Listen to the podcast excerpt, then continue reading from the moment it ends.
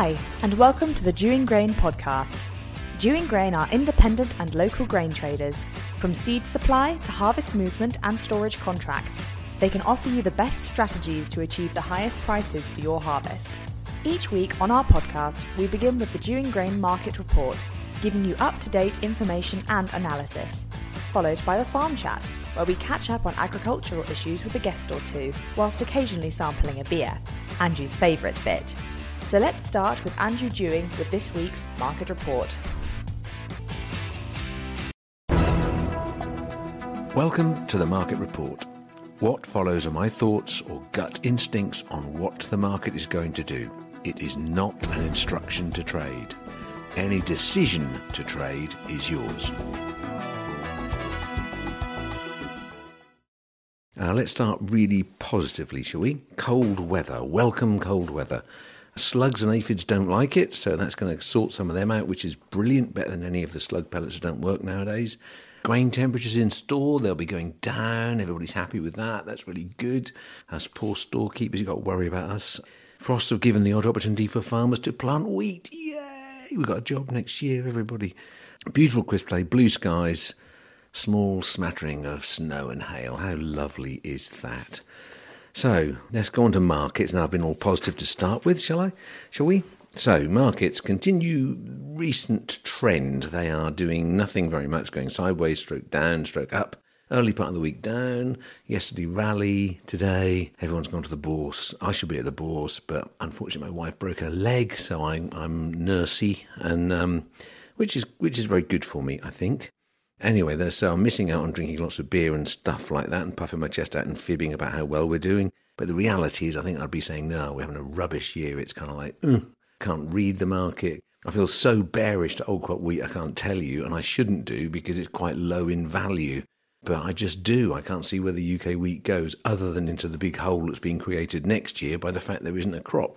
That's asking a lot of like the period between now and next May, June when that gets sorted out. And yeah, I think one or two farmers have not liked the price for such a long period, they haven't sold it. And I think that's going to keep the pressure on UK wheat. Anyway, we shall see. And certainly there's no export at the moment. We're a million miles from export, which can't be good. Yeah, and the market's rallied a bit this week. because There's a bit of extra exports from the States. But again, there's nothing really newsworthy to really make you hang your hat on something. So let's go straight to some prices, shall we? As we're that's what we're here for. Wheat January 180x farm, May 187x farm, July 192x farm. So there's 12 pounds for carrying it between Jan and July. There's not much interest or opportunity to move stuff pre-Christmas. If you had to, we can give you a price, but I'd rather not be that offensive.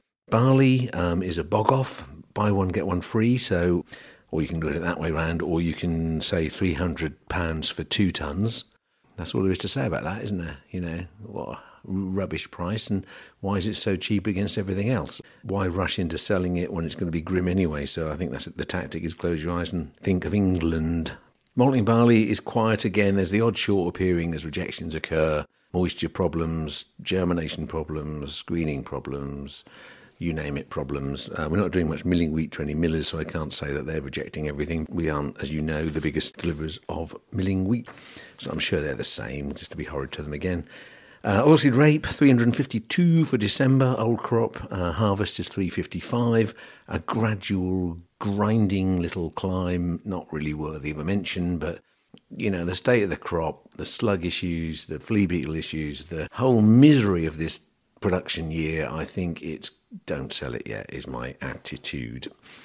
So that's kind of where prices are, and it's not very lively and not very exciting. What else is going on? Digital Grain Passport is there's still a determined little team of the trades trying to get this through, spending farmers' money to do it. Hopefully, the AHDB are going to be bright enough to see that the funds they're trying to get raised are going to be spent on this ridiculous idea, which is costing more already than the old system. So if you start in year one with the pretend IT setup costs costing you more than the paper system costs, what on earth is it going to cost you keep storing the data time and time again? And anyone who's ever had any involvement with any IT project knows it is always spiraling out of control. I can't be bothered to list the number of them again, but it is a white elephant, and please, NFU England, wake up. That'll get me in trouble. That's enough uh, ranting. So, this week, the uh, interview is Ben interviewing David Barnard, who is He's, he gives us a real taste of what it's like on a small UK farm diversifying, exploring all avenues to keep the thing profitable. It's really what's happening on farm. The state of UK bureaucracy, which is hideous. After you know, post Brexit, will all the paper will be gone. No, there's more. The cost of it, the time of it, the duplication. Everybody wants the same facts. You'd think that you'd be able to link the two things together. No, everybody wants their own records, you know. So whilst competition abroad has none of those costs, that, that's the point. It's really, really quite hideous. And he's positive all the way through it. And he talks about rewilding, he talks about food safety, lack of a plan. Yeah, it's an, it's an excellent example of modern farming diversification, hindrance from government whilst remaining positive. So I, I you know, credit to him. Good interview. David went to uni with Ben, which Ben Ben mentioned several times, but it's like, yeah, I, am I'm impressed. I've not, not met David myself, but uh, good interview, and I love his positivity, so enjoy that. Thank you for listening. Please remember, that any decision to trade on this opinion is yours. The King's Head Coltishall welcomes you to come and try our new menu and enjoy the fantastic character of this 17th century inn, which has recently been lovingly updated. The log fire will be on whilst you enjoy our menu, which has all the hearty, warm classics you would expect from your local country pub, as well as an exceptional range of a la carte dishes, all prepared by head chef Lawrence Gurney. With excellent wine menu to match, we know you won't be disappointed. Book to avoid disappointment, and we look forward to welcoming you at the King's Head Coltishall soon. Okay, so today I am doing a podcast with someone who I have known for 26 years. Yes, he's nodding. Yeah, 26, 27 maybe. Even. Maybe even 27 years. It's a young man called David Barnard, who I first met at the University of Reading when we were both studying agricultural economics and we were both incredibly fresh faced and keen, although I think you could say that David was keener than I was. so, to give a bit of background about this podcast, David has a wonderful livestock farm business and runs a company called DJ Barnard. That's correct. And you specialise in, I would say, exceptional quality meat. We try to, yeah. Everything we produce on the farm, we sell through our farm shop which has been going just 27 years now, which is quite an achievement. I think we've gone that far. And we specialise in beef and lamb, so which is all grazed on the farm here in Rockland Saints. And everything else we use really good local suppliers to complement our stuff. And everything we other things we sell has to be similar quality similar welfare to what we produce. So we try to be at the high end if we can. I mean, what, what I love is that you know you are a Norfolk boy, born and bred, and when we were at university together, I mean, it, I'm not going to be speaking out of turn to say I was a little bit wayward, but but never, never. But you were. I mean, you were a very, very good student, and you know the three years that we were there, you know, everyone we all worked reasonably hard. But not only did you get a first, you, at the same time you were also starting this business, DJ Barnard, from scratch, David? Yeah, although with the farm's been, I'm the fifth generation of the family to farm here and, and live here at Rocklands. The farm's changed so much over time. My grandparents used to be an arable farm here with just a few livestock, and livestock's always been really my major interest when I was growing up. We've always had sheep when I was really young, and when I managed to sort of actually have some more time and more space to develop it myself we had developed the cattle side of it, which we've started from just a few breeding cows. We've now got you know generations of, of cattle, which we've got our own genetics pool from, and the sheep flock. We it a closed flock, so everything we don't buy any replacements in. We just breed everything through, so our bloodlines stretch back really quite a long way. So it's really exciting to, to keep doing that. You know, it's uh, the academic side's gone now. You know, I wouldn't be able to do anything like that. I don't think. I think you you've um, bigged me up a bit too much anyway. I don't think I was that good. they were much better. I remember copying you on a few exams, and they were the only exams I really did well in. it was phenomenal. You know, you, you know, that three years at Reading. I remember, you know, that you were you were you were very focused on your studies. You, mm. I mean, we all enjoyed it. It was great yeah. fun, but behind the scenes, you were working very hard on, on this business. Yeah, it was a little bit by accident. Really. I, I hadn't necessarily got plans to come back straight away. I, would applied for jobs at the end. I'd been to interviews at major supermarket retailers to be buyers, etc. And, and I sort of quite fancied that at the time, but things changed back home and. And um, my uncle, who was farming here, he sadly died. So the opportunity to take over the farm was there, and we talked about it. And although the size of the farm and, and selling commercial livestock at the time, it wasn't going to be viable for me to earn my living from that. So we looked at what else we could do, and that, at that stage, it was selling direct to the public. Not many people did it then.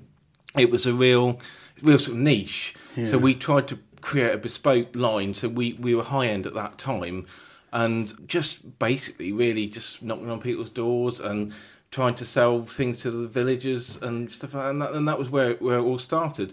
And since then, we've sort of gone full circle, really. We expanded, took on other shops. We One stage, we had five or six butchers working for us. Yeah. And gradually, we were supplying schools, universities, and big establishments. But we've really gone full circle now, and we've honed back into that real caring personal service for the public. We really do just go on home deliveries and, and build relationship with people to supply exactly what we want nowadays. As I say, it is it's amazing, and you know we're sitting in your lovely house, but I remember twenty plus years ago. You brought me here on a, a weekend where we were just getting away from university, and there was this place was falling down. There was a tree growing in it. Yeah, it was my grandparents' house when they when they passed away. There was no inside loo here. This was that was a, a mod con, and, and there was a big gaping holes in the wall. And, and it took a lot to decide whether we were able to do it up, and it was salvageable, and, and we've really centred upon that now. So there's still always a lot of work to do. I mean, it's phenomenal. You know, here you are you know, you got your first from Reading, as you say, you were going to interviews, you kind of looking at job opportunities, but you you came back to Norfolk, mm. you had your plan, and you yeah. stuck to it. I appreciate people say, "Oh, you wasted your degree. You haven't done anything with it." Uh, but even now, I find that the experience I had at Reading and the things which we learnt there do actually you use all the time, particularly with business plans, working with the bank and all that. I wouldn't have been able to do things which I've done up until now, hopefully the good things rather than the bad things, um, without that experience at Readings. Even if you go into your own business and do your things, it does really pay to have that experience and, and do some degree related to what you want to do. Yeah, and the drinking helped as well. Yeah, it did, didn't it? Gives you a clear head. That's right. Really, really helps you out. And so, you know, as you say, it's it's twenty, almost twenty-seven years. I mean, when you so when you first left university, I mean, I went off and did my thing. I joined the, the grain trade, and you were doing your thing the farm was very different, wasn't it? I mean, yeah. so what was it? You were arable and livestock. Arable and livestock. We, we, grew sugar beet on contract to British Sugar. Um, we were mostly spring barley, malting barley, which um, you never sold to me. Which we never sold to you. I don't think we really sold much of to anyone. Was, yeah, and we rented all, all the, the livestock was out on rented farms, so we ended up it wasn't viable for us to obviously keep a small arable farm then. So we. So when to, you say small, day, I mean how many acres? We're hundred acres. Hundred. It's yeah. not.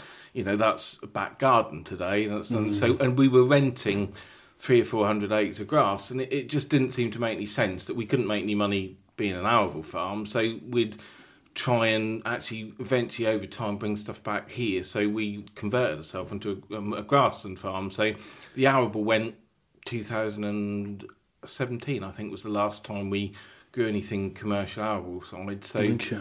yeah, and it's never been, you know, it's always been an arable farm here. In my grandparents and uncles' day in the 60s, 70s, 80s, they made a healthy income out of 100 acres of arable farm. They, they you know, that was a good living, but you know, you couldn't even pay your beer bill now. not, not selling, not selling grain, I don't think. but you are surrounded by large arable farming enterprises, aren't you? Yes, here? yeah, yeah. I mean, there's lots of three, four hundred acre arable farms just around all our neighbours. So that's this is a real prime arable belt. There's not many livestock as such in, in this area other than ours. And I love that. And there's just you here and as we, you know, we're sitting in your dining room looking out into the cattle sheds, and it, I mean, it's fantastic. Yeah, new calf this morning. We're calving all year round for the shop, so there's always something, always something being born on the farm. we were discussing earlier about you know the you obviously you love your animals, you love the livestock, and you love the industry you're in, the butchery, the dealing with the public, the rearing of the animals. You, I mean, I know from conversations with you over the years, you're very, very conscious about the feed that goes into your animals. Yeah, yeah, and we've gone through years and years of trying to get it right. I don't know whether we ever will get it right, but we've now got to a stage where we know our customers are conscious on food miles and carbon footprints, etc., etc. So we've tried to look at our feed, and we eliminated things like soya as much as we can. It's it's all Really? it's all Yeah. uh, beans and peas in the mix. We've now got a company who do a mill and mix bags for us for the cattle feed. And everything else has grown on the farm. The silage we use, which is the sheep's, basically have that all year round. And the clover mixes we now grow as part of our arable leys are absolutely wonderful for growing livestock on with the clover and the lucerne in it and all the herb rich meadows. You can really tell the difference with the end product. So yeah, I mean, this is this is amazing. This is sort of going back to, I guess, how you know livestock farming was. Mm. I mean, yes, there are, as you say, there are lots of enterprises out there doing it, but you know, you say you, you've avoided the imported feeds, the soyas, the imported maize. I mean, I'm sure you're using UK maize. I think we struggle to get UK grain maize. You'd tell me better than that. There's a bit about. There's a bit about, but not commercial. I wouldn't Mm. think viable yet. But you never know. do you? That would be a be really nice to have that because that is a good uh, extra addition to feed if you can get it. If there would be British grain maize, but I haven't seen much around. Well, funnily enough, I think that side of the industry is developing, Yeah. and farmers are looking to harvest grain maize. But I think it's the quality of the meat that you produce. Mm. You butcher it all in a shop that you own. Yes, yeah. that is true. Yeah, yeah. We do it all ourselves as well nowadays. It's just a family enterprise now. It's all, all done, all done through the same shop we opened 27 years ago. So. I mean, as you say, there was at one point where you had was it twenty staff? No. No, not to 20. I think we we ended up with the livestock staff as well. It would be up to be at 10, 10 or 11. We had five butchers at some at one point. Yeah, and you had Um, a shop. We had another shop, a high street shop, but it just, you know, it's just such a tight profit margin business. You have to be high, high end or high volume, and there's no real. The middle way seems to struggle nowadays, so it's uh, we had to make choices. COVID was possibly our biggest help, which seems a really odd thing to say. yeah, that does. Yeah. Because before that, we were still supplying schools, we were still supplying loads and loads of wholesale pubs and restaurants, and we were squeezed on margins down to pence and things like that. Because You know, we would lose contracts if we were.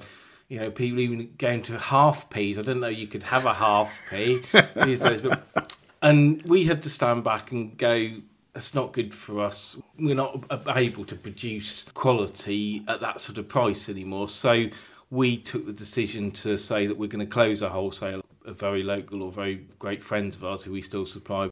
And just as I say, concentrate on home deliveries, private customers shop. We still do farmers markets. We were around before farmers markets started, and we still do two or three a month. Not as many as we used to, but you know they're still there, and they're still. It's still good to meet the public, and and and you can develop new products, new ways of cutting meat, and do real service to, to have that bond with people and customers is a real good thing for us. And I, I think our business is so much healthier now we've looked at it scaled it back and just concentrated on doing what we do well. I will just say here that actually the real brains behind this is your wonderful wife Rosie. yeah Rosie's the brains and, and the head sausage maker and the head livestock keeper it's just uh, I'm just senior management now in my old age. Oh, here we go. but you know, it, it's amazing, isn't it? There's you know, there's you and Rosie, your mum and Mum and dad are still still still involved. involved. Yeah, dad's still busy in the shop, and mum still does the farmers markets for us. She she likes to go and do those. So that's nice that they're still involved with it and still very interested in helping us. I better do a name check. Hello, Joan and John.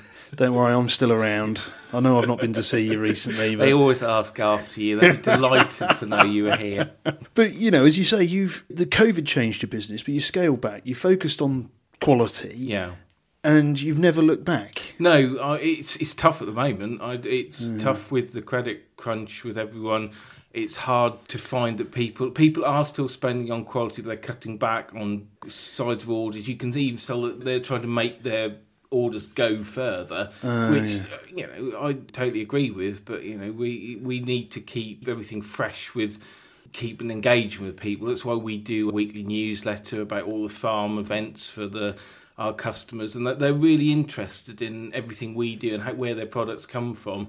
And if we can keep everyone sort of engaged and wanting to buy local produce, then I think we'll still be all right. You know, this is, Christmas will hopefully still be good for us. I'm sure it will. I mean, it's so obvious that you know, as I've, I mean, I've known you for so long, but for those people that, that don't know you, you know, you are totally committed to animal welfare.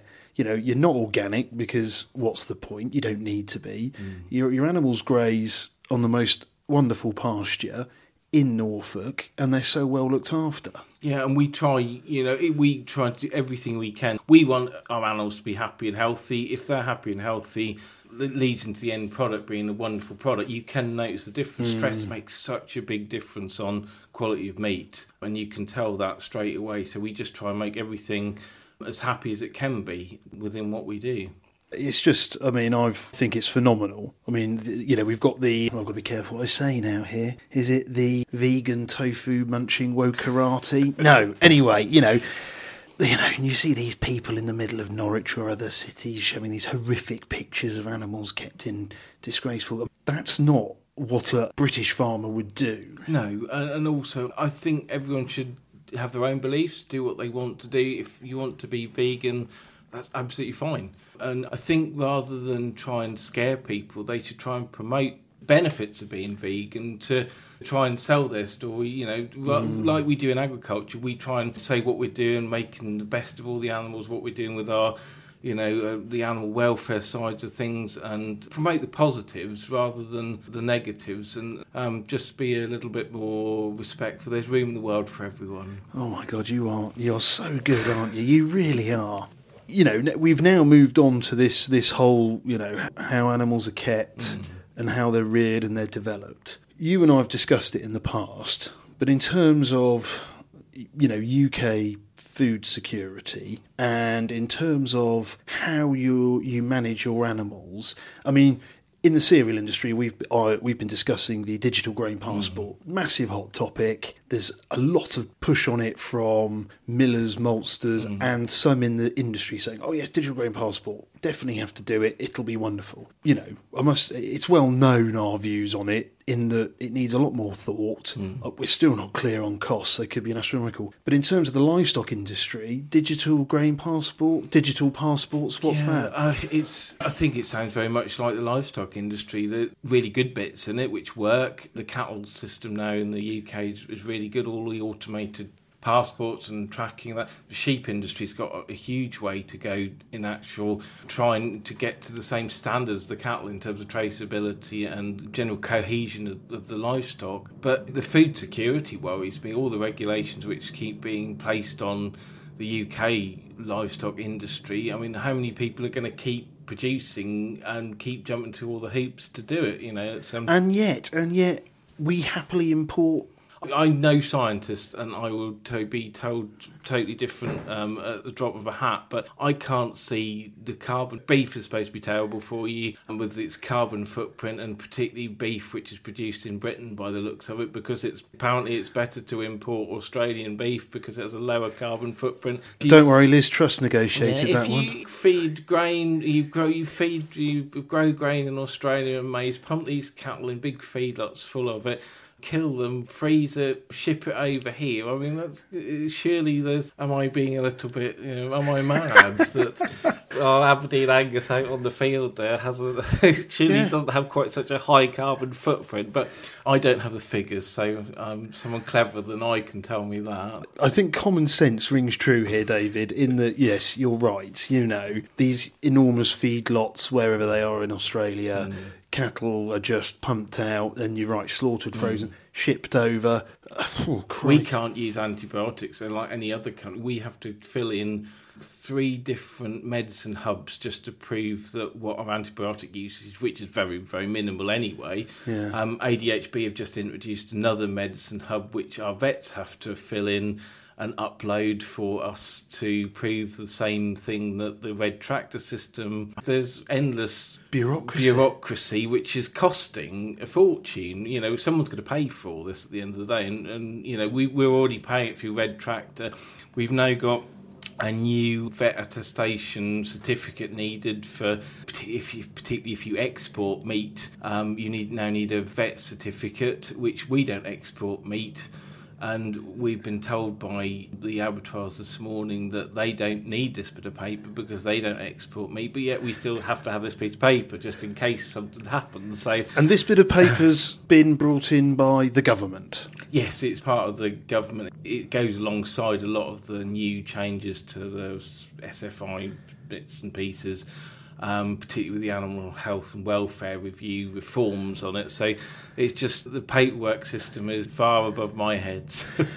Okay, so, you know, Brexit and a reduction in red tape and paperwork, that is definitely not true, is it? Even to the silly extent that we are coming up to, we are fifth year into our countryside stewardship agreement where we're gotten really well with that. We're growing all the GS4 mix, as we call them, which are the herb rich meadows, the lucerne the red clover. We have now reached a crossroads where we have been told that we it's not too late to renew your countryside stewardship agreement although that's transferring into being an SFI agreement and the SFI agreement isn't quite the same as the stewardship one so we don't really know what we're going to be changing to next year and also down to detail like we don't we've got some wonderful parts of the farm which have really grown on well with the clover and the herb meadows, which we got some which look like they could do with reseeding, but we don't know whether we've got to plough these up and start again or whether we can leave them in. We've asked DEFRA and we've been on webinars with DEFRA and asked DEFRA. DEFRA don't know. Slightly worrying. Yeah, well, I think a year ago we had to play them all up. Uh, six months ago we could manage them so that it was okay if we could leave them if they were good.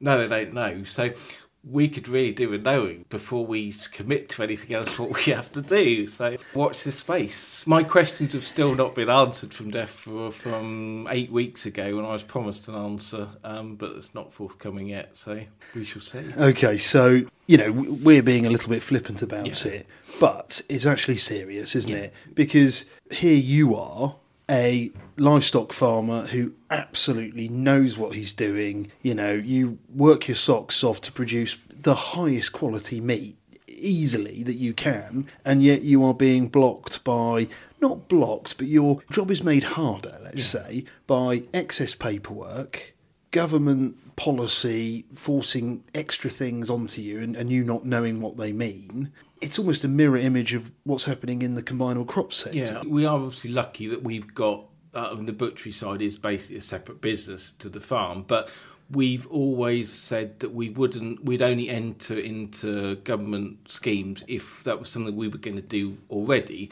and we wanted to grow different sorts of grazing and forage, so that worked perfectly for us. Um, and the animal health and welfare review uh, funding we do that anyway, so we can join that that part of the scheme anyway. But the new legislation is so complicated.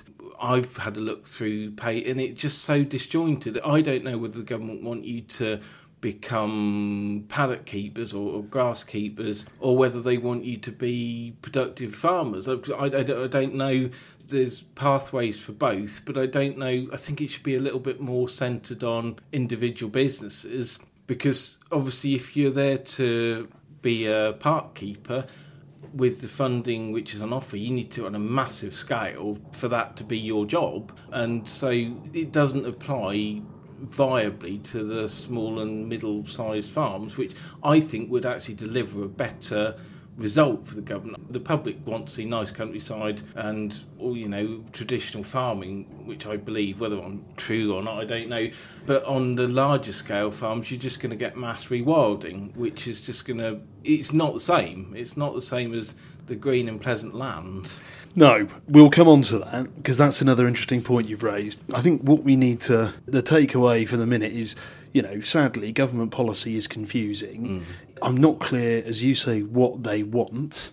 Oh, golly. The UK is reducing its food production. There's no hmm. two ways about it. You're seeing it in your sector, Yeah. we're seeing it in the cereals sector. We're relying on more imports of cheaper food, and I think history tells us that that's a poor example. You know, World War One, World War Two. Yeah. It was a disaster. Yeah, and it's not just down to the pressures on farmers. I mean, the farmers, the food industry needs a network. It needs, in our sector, it needs abattoirs to work for the food sector. We're down to one abattoir in Norfolk. Our next nearest abattoir is in Essex. Blimey. Because the regulations have really made it all have closed so many abattoirs. There's one more local one, but that only specialises in pigs. So to do cattle and sheep, you know, we're so lucky to have one in Norfolk. But like, if if anything happened to that one, we'd be, you know, we probably wouldn't be able to continue because it wouldn't be viable for us to ship off on a small scale to anywhere which is in such a long way away. Okay, well, I imagine the, the abattoir rules and regulations elsewhere in the world are, are probably looser. Mm. There is talk of reform. They keep, particularly in where there's probably more demand in Wales, like in your livestock areas like Wales and the West Wales, Country. yeah. They they are talking about sort of mobile abattoirs or something coming up, which they might be able to work. But in this part of the country, which is primarily arable, you know, we are very restricted. And you're, yeah, you're a bit of an outlier, aren't you? Yeah, Oh, David. I mean, Jacob Rees-Mogg's comments about how wonderful American beef is. Uh, I'm sure it is very nice, but uh, it just you know. What was the point pro- of what's that? We produce such great beef and meat in this country, so why not? We need to be supporting that. I mean, uh, what what else do you do with all our lovely grass uplands and you know moorlands and that? I mean, that's prime situation for grazing livestock. You know, we need to be supporting the production in this country probably first, rather than looking at cheaper alternatives. Yeah, I mean, again, we this is something we've discussed, and Andrew's takeaway from it has always been, well, look, you know, you just have to all that meat from Australia has to be clearly labelled, and you mm. know, have massive yellow stickers, Yeah. and to say, look, this is imported, lower quality, lower standard. I think that would be a way. If the public are not perfectly capable of making their own mind up, you know, it's a yes. There are people who need who are on a budget who need to be looking at that. So, but you shouldn't be. You should be looking at ways of promoting agriculture in this country because if you if people le- learn how to use cheaper cuts of meat or something like that, you could have the government could provide education on that, which would make your budget go further rather than having to rely on prime cuts being cheap just through imports. Really. Yeah, you know, that's important. Also, the government could make agricultural produce cheaper here hmm. By changing its regulations. Yeah, yeah, yeah. And I've always thought that the government, you know, one of the biggest things they could do would actually look at public procurement because the government and I would say the military and ah. hospitals and, and schools, you know, a lot of under which are publicly funded just have to go on a price based tender which brings imported food, hmm. imported meat. So why, why if the government want to stimulate demand, why don't they you know, they could actually use that public procurement to help British agriculture by boosting sales, and that would be, you know, bring more farmers more money and more throughput. Crikey, you've got my vote. Oh, I don't know. Come on. David Barnard MP. MP, yeah. yeah, Oh, I think I think I don't think I'd get many votes. I think you'd get more than you thought, David. So, yeah, okay. The government can make farming, both livestock and combinable crop farming, simpler in hmm. this country, which will reduce the cost of it, and that can get passed on, and it means we can rely less on imports. What is happening, I, you know, tell me if you disagree, but there, there's a lot of legislation, there's a lot of paperwork, there's a lot of forms. It adds costs and it adds time. Yeah, time. uh, The time is horrendous. It- You know, the and the duplication. You know, it's supposed to be if you're red tractor assured, say which we are. It's supposed to be able to make you know a lot of things easier in the sense that you only have to enter things once. But we found that you know that's totally not true. You know, it's a, the red tractor scheme. It's not joined up with government legislation. I I appreciate Red Tractor Scheme is an independent body. It's not anything to do with Yeah, government, yeah, but- but- but they are part of you'd of- think there'd be some database where all this information would be available. But uh, like I was saying earlier, with the new vet rules for meat, you know, Mm. it says that you're not, you know, if you're part of a tractor, you don't need to have these extra forms. But I- I just get the feeling you will because that people are going, we don't know, you know, how do we know this? How do we, like, we need our paperwork filled in? Everyone's got specific paperwork or specific forms. It, it's not all joined up. There needs to be some logical thinking, I think. Logical thinking. Yeah, yeah. it is a bit depressing in that you know you've been in the industry all your working life, and for you, you can see how it can be made simple mm. and more effective, and everyone can win. Yeah. But government are just disjointed and are distant from that. Yeah, I think farmers need a little bit more responsibility, or is that, would that be the right word? That most farmers, or nearly all farmers, I hope, know what they're doing and are generally doing a good job. The industry's cleaned itself up over the years a lot with, with all the, you know, a lot of bad BSE, things have happened, yeah. but this, I believe, nowadays. It's one of the more focused in the livestock industry in uh, England and the UK is a real dynamic industry. A lot of the farmers they've approached changing their businesses and being, you know, lots of education gone into it. So they're, they're really sort of at the top of the game and want to be at the top of the game. You don't find many bad eggs in the basket. I think a lot of trust needs to be put more into the farmers to actually be able to, given an objective from the government, say, that we want to achieve this, and, and your farm, you know how to look after your farm, you know how to look after your livestock, your land, get on with it, and maybe look at some more performance related schemes where, you know, if you deliver these goods, rather than just be paid for being a farmer or whatever, or, or paid for not doing this, that, and the other. You deliver these goods, show the result, and then you'll be rewarded. Um, surely that must be a simpler way for farmers. More sensible logic. I mean, but the, the, I'll run out of it soon. No, you, no, you won't. But again, you know, and there's another win because if the government simplifies everything, government becomes cheaper, doesn't Yeah. it? You don't need as many civil servants. You don't need as much bureaucracy. No. And it's a win-win. Yeah.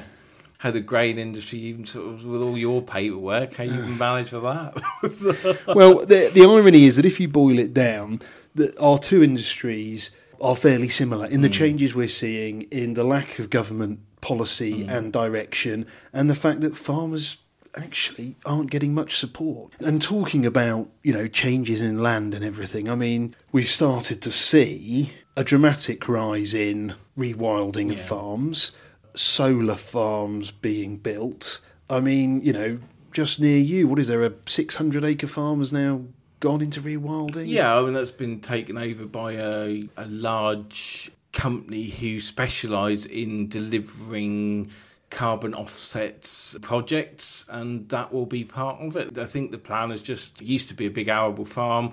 It's been put down to higher level stewardship, which real sort of basic starts to rewilding. And I gather that this company's just going to let it go back to nature, which seems I don't know. It's not. doesn't feel right. Uh, yeah, I might be sort of old fuddy duddy set in my ways. Doesn't just doesn't seem to sit right, does it? well, I think the fact that, as you say, this was a productive Yeah. arable farm not that long ago. No more than ten years ago, I wouldn't have thought this was a productive vegetable and an arable farm. And you know, that's just uh, I can totally see why the farm got transferred to. Well, the farmer farm. sold it, didn't he? Yeah, yeah, and uh, but it's just how many more farms can we lose like that and still be able to feed the nation? Or we don't feed. We can't feed the nation anyway, can we? But, No. you know, how low can the self-sufficiency level go? That's the problem. Uh, we've seen that with crises in Russia and how food spikes just ridiculous, aren't they? That, you know, it doesn't take much to climate change. Well, they, they come from nowhere, don't they? These external shocks to the system come out of the blue, and when they hit, they hit hard. And it's all well and good. Uh, Rishi et al. sitting back and going, "Don't worry, food price inflation's coming down," you know, and oh, and we can keep importing. Yeah. But the minute there's a problem, all these exporters who are exporting, well, they'll just abandon us and they'll Yeah. go, "Right, we need to protect our own." Yeah. The UK will have to, and then all of a sudden we'll be sitting here looking at fields of solar panels and wildflowers and going, "Crikey, you can't But we've eat." got some electric, but we can't. we haven't got anything to eat. Yeah. we've noticed that other countries do that. Oh, Like you say, other countries look after themselves, and we'll soon go. Well, we're not. You know, we're going to close our borders now and, and keep our feed stocks. But you know, I you've seen the Ukraine what happened to livestock feed prices when grain exports were stopped. Like, you know, our oh, price of feed went up probably hundred pounds a ton in a week. I think which Right. that is a big change. Thankfully, it has come down a bit now, but you know that's just that we've got no control over grain prices, and that's it's just you know we can't. Certainly, if if they kept going to be such volatile as that, you know, we couldn't You can't. can't cope We can't change our prices to reflect hundred pounds a ton feed change overnight. So no. Yeah, and in the meantime, as, as as as I've said, you know, you have the government sitting in the background going, "Don't worry, we'll just keep importing it." And I guess the supermarkets don't help, do they? No, I mean they. It's just the margins for. I guess if you supply super, I hear the problems of people who supply vegetables to supermarkets. And we used to hire a farm for sheep grazing, which produced vegetables for a high street supermarket, and they would have contracts, and the supermarkets would then just say. We don't want it, so they were left with hundreds and maybe thousands of acres of carrots, which a major supermarket just said, I don't want that anymore. And they said, Well, we've got a contract. And they said, Well, what are you going to do about it? We still don't want it. So they just get ploughed in. It's just sort of, you know, you just think, no, it's just Criminal, isn't it? criminal, really. It's, uh, Yeah, I mean, uh, you know, ooh, golly, is there a day of reckoning for the power of the supermarkets? Probably not if they keep delivering value to the consumer, which is where the government has basically said to the supermarkets, you have to deliver value. Well, yeah, we'll do that, we'll do Yeah. that. But, you know, I think what the government are forgetting is, and we're going to say it again, they could help the UK farmer operate more cheaply by reducing bureaucracy. yes, yeah, yeah, definitely. And we said that all along, haven't we? That Yeah. it's just going to, you know, if we could look, have a crystal ball and, and, and drop the red tape and all the bureaucracy, then it would make the UK farming industry just that much easier. And that's, uh, Okay, right, look, the future, David, right? I mean, for you and your business, how do you see it 10 years' time? Don't get too depressed. No.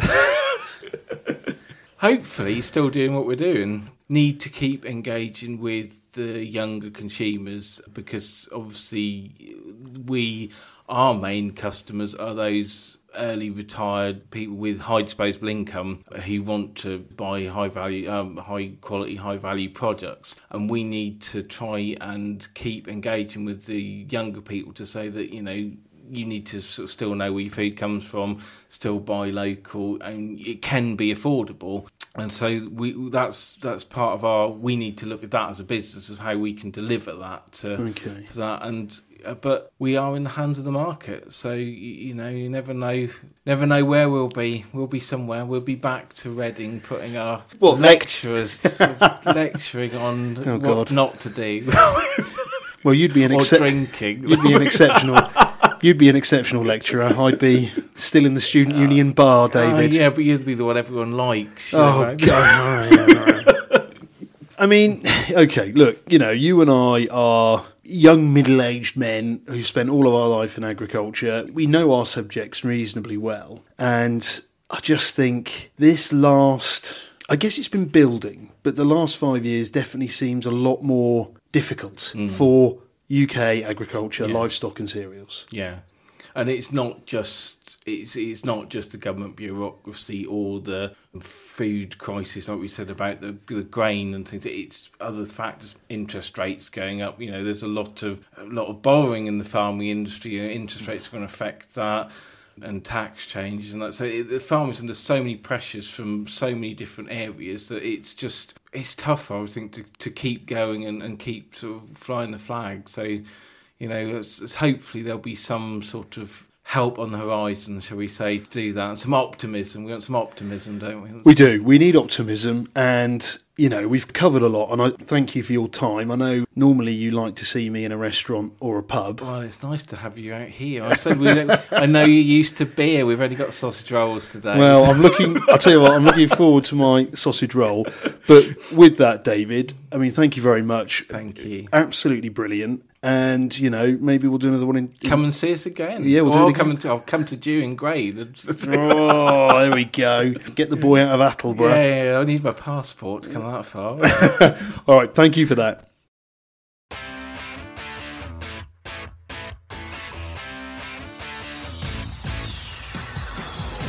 Thanks for listening. Make sure you subscribe to get updates on new episodes and when they are released.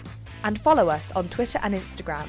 We are at Dewing Grain. Call Dewing Grain on 01263 731 550 or email info at dewinggrain.co.uk. The Dewing Grain podcast is produced by East Coast Design Studio in Norwich.